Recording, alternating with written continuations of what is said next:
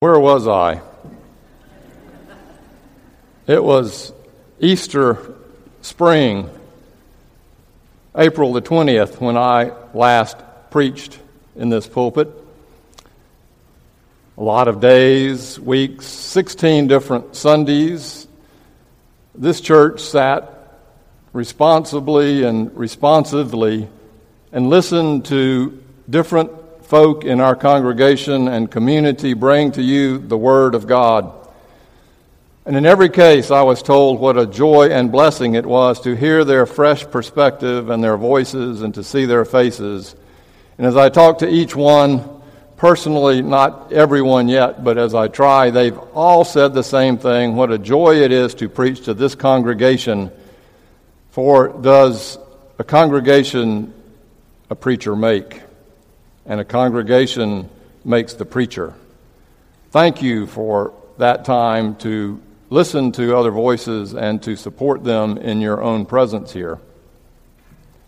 I am deeply grateful, as I said, for this time away. And now that I am back, you're probably wondering how I have changed. This may be why I have been asked a whole lot lately what are you going to preach on your first Sunday back?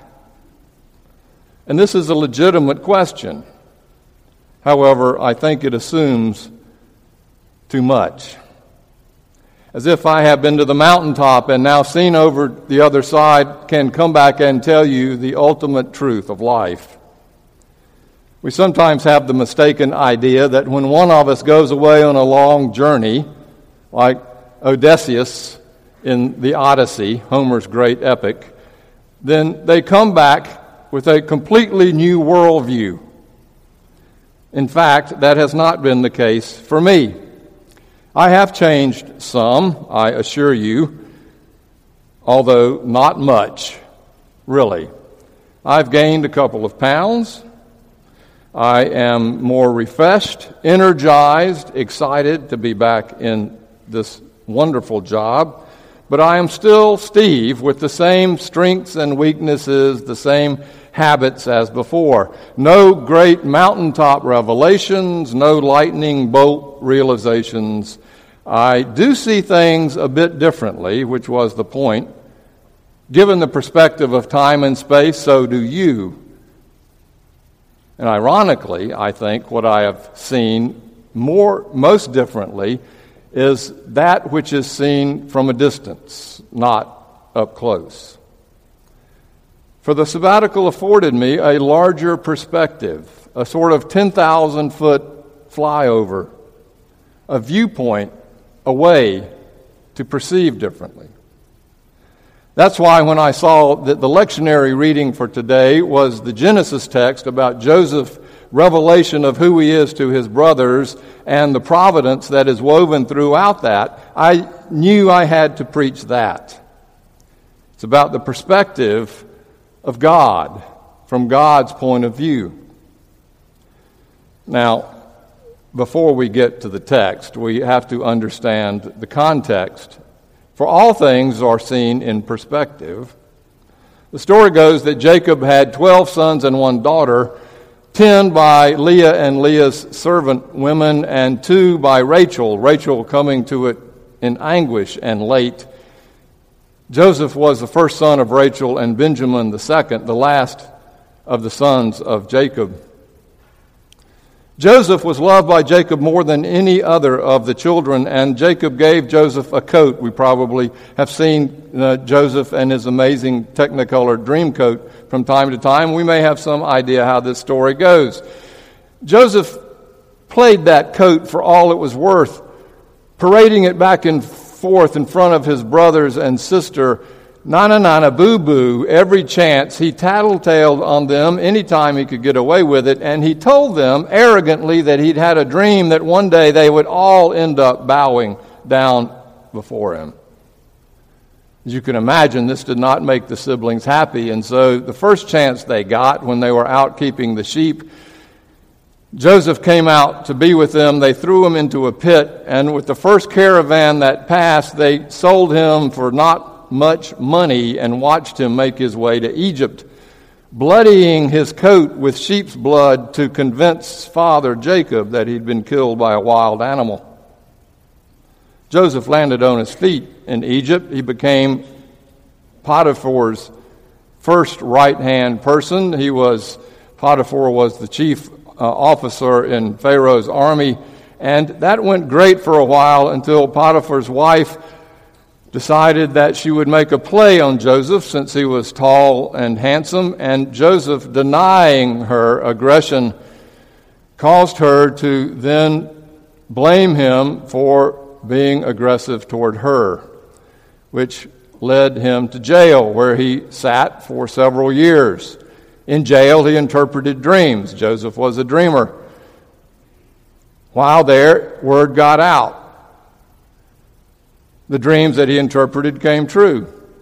Later, Joseph's still in jail. Pharaoh has a dream. It's a nightmare, really, about five, uh, seven cows that are large and big and full of plenty, and seven cows that are famished uh, and wasting away. And he knew uh, no one who could interpret the dream. And so uh, the baker who was in the jail with with Joseph told Pharaoh, You need to get Joseph. He's a dreamer. He'll come interpret that. And so he calls Joseph, and Joseph says, Yes, tell me the dream. And he does. And the dream is, Well, the seven cows of plenty uh, are symbolic of the seven years of plenty for Egypt. We will have wonderful plenty and the seven cows of famine are seven years of famine that will follow. And so you need to build granaries and sheds and buildings to put the grain in from the seven good years so that it will uh, be for us in the seven famine years. Pharaoh liked this so much that he made Joseph the head guy in charge of the whole deal. Seven years of plenty came and went, two years of famine, and everyone is starving, even Joseph's brothers. And so Jacob says to them, I've heard that there is grain in Egypt. Go now and see if you can bring some back. And so they went, all but Benjamin. For Benjamin was the last son of mother Rachel, and Jacob did not want to lose him. The brothers found their way to Joseph's court. Not knowing it was Joseph, they came and bowed down before him, as Joseph had dreamt. They told Joseph of their plight, and Joseph decided to play them like cat and mouse. He filled their bags with grain, enough for a little while, and sent them on, on their way, and replenished their stock of, uh, of money for which they had paid for the grain as a joke. After a year or so, they ran out of grain again and found their way back. This time, Joseph had told them, Do not come back to me unless you bring Benjamin. Now, they still don't know J- Joseph is Joseph. And they don't want to bring Benjamin because Jacob was so attached to him as he thought again that was Rachel's last son. But finally, Jacob relented and gave him up, and they took Benjamin to the court of Joseph again, and they came down and bowed down in front of him. And Joseph, still not uh, declaring who he was, continued to pull their string. He wept in private, however. He filled them with grain, and this time he put a silver chalice in Benjamin's backpack, his, his, his package so that when he sent his steward to run them down, that Benjamin would then be accused of stealing from Joseph, which brought them all back. Again, bowing down before Joseph, Benjamin now accused, Joseph says, I will keep Benjamin here, and you must now go away. Which was the last thing that Jacob could have lived with. Judah second son of Jacob, at that point decided to man up and stood before Joseph saying, We had no idea that this was true. This is Jacob's wonderfully loved son. You will break his heart if you do this. Please take me and let me go into prison instead of my brother Benjamin. And at that point, you see, the denouement, the revelation that heightened tension of this whole story has finally come to the point where something must be revealed. And so the text does just that. From Genesis 45, 1 through 15. Then Joseph could no longer control himself before all those who stood by him, and he cried out, Send everyone away from me. So no one stayed with him when Joseph made himself known to his brothers. And he wept so loudly that the Egyptians heard it, and the household of Pharaoh heard it. Joseph said to his brothers, I am Joseph. Is my father still alive? His brothers, however, could not answer him, so dismayed were they at his presence. Then Joseph said to his brothers, Come, come, come closer to me. And they came closer, and he said, I am your brother Joseph, whom you sold into Egypt. And now do not be distressed. Do not be angry with yourselves because you sold me here, for God sent me here before you to preserve life. For the famine has been in the land these two years, and there are five more years in which there will be neither plowing nor harvest. And God sent me before you to preserve for you a remnant on the earth, and to keep you alive for you and the many survivors. It was not you, Joseph says, who sent me here, but God. He has made me a father to Pharaoh, the Lord of his house, and ruler over the land of Egypt. So hurry up now and tell my father, and say to him, Thus says your son Joseph, God has made me Lord of Egypt. Now you come down to me and do not delay. And you shall settle in the land of Goshen, and you shall be near me, you and your children and your children's children, as well as your flocks, your herds, and all that you have. And I will provide for you there, since there are five more years of famine to come, so that you and your household and all that you have will not come to poverty. And now the eyes, your eyes, and the eyes of my brother Benjamin see that it is my own mouth that speaks to you. And you must tell my father how greatly I am honored in Egypt, and that all that you have seen is true. Hurry and bring my father down here. And he then fell on his brother Benjamin and wept. And he kissed his brothers and wept with them. And after that, his brothers talked to him. And that, as Paul Harvey once said, is the rest of the story. It all comes together in the end. From the brothers' perspective, when they found out that he was Joseph, they were too terrified to speak. But from Joseph's perspective, which is in this story at least through the eyes of God, it was all part of God's cosmic providence, which led to this forgiving and reconciling moment with his brothers. Do not be distressed, he said, or angry with yourselves because you sold me here, for God sent me before you to preserve life. He would reiterate in the 50th chapter this same thought after the brothers got paranoid when Jacob, their father, died, thinking that now Joseph will take his revenge. And Joseph says to them, Do not be afraid. Am I in the place of God? Even though you intended to do harm to me, God intended it for good.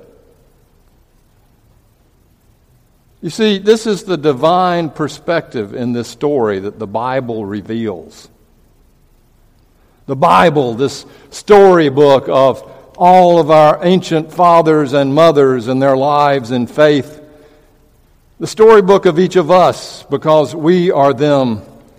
But finally, you see it as the storybook of God the story of God. This is the genius of the biblical story. It witnesses to and gives perspective about this true life that is much greater than our own understanding of it, a different worldview and our place in it through the larger lens of God.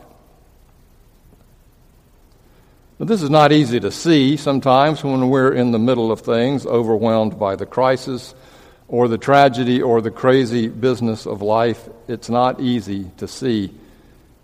There's a Buddhist way that we've been told to live life being in the moment. Books have been written, many of them, about how do we live in the moment Claim the moment. Be present in the moment. Put down your phones. Be in the moment. Be in the moment. This is a discipline we should all live by every day. Claim the gifts of each God given moment. As long as we don't get stuck there. What if your moment is only darkness and despair? What if in a moment you make a terrible mistake? What if a moment comes with the news of great loss? What then? The story pulls us out of those moments, out of our anxious, shameful selves, and out of all those others we obsess over, those slights and hurts and mess ups. Pulls us out of those moments out of the particular event in our life and helps us see something from a larger perspective, that of God. In the end, we can declare all things work together for good. In the end, we have faith. Now, I am aware that this is an extraordinary claim to make, and not everyone can buy into it. Some of us will say that life is simply a tale told by an idiot full of sound and fury signifying nothing. That life has no meaning, no rhyme or reason, It's just about the forces of life, the accidents and chaos that makes its way on our own lives, and our job is simply to endure and evolve. Things happen, get over it.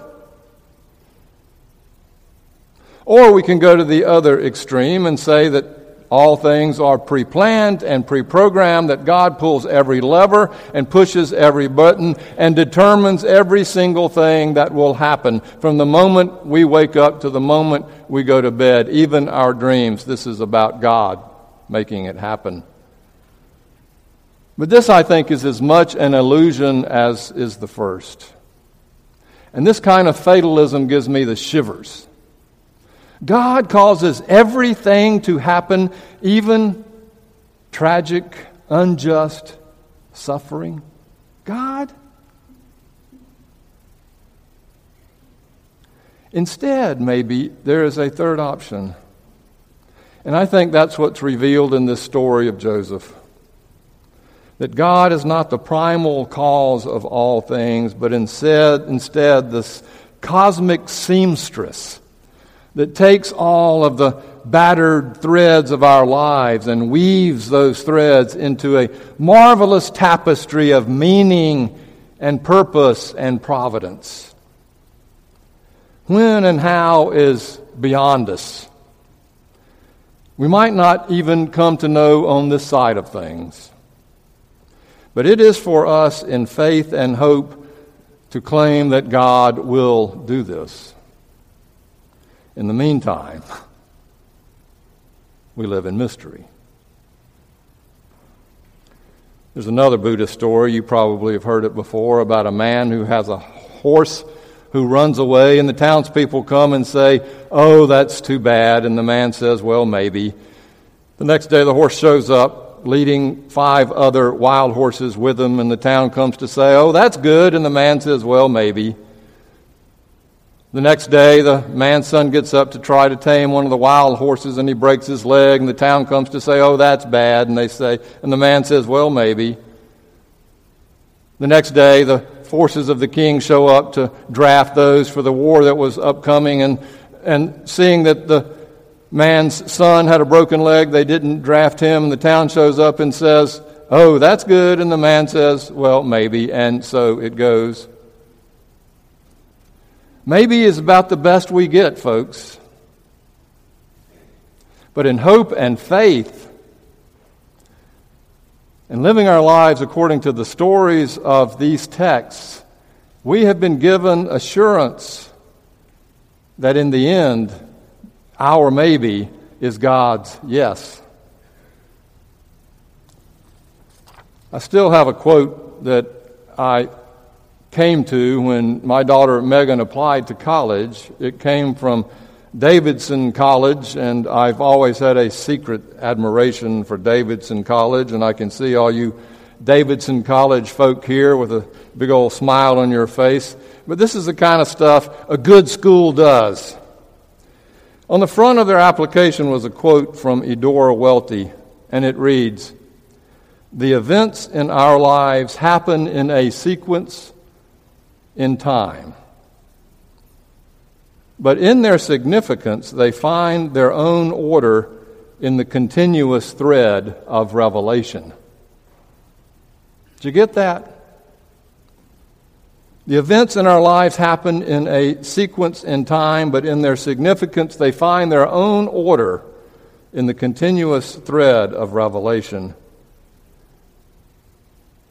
The sabbatical gave me an opportunity to step back a little from the day to day moments and to look at things from a larger view, a perspective, a longer arch of history. This is a gift for me, but we don't need three plus months to get it. Three and a half minutes will do. Just in those moments when you feel overwhelmed and hopeless, stop, breathe, pause, and remember the story of Joseph.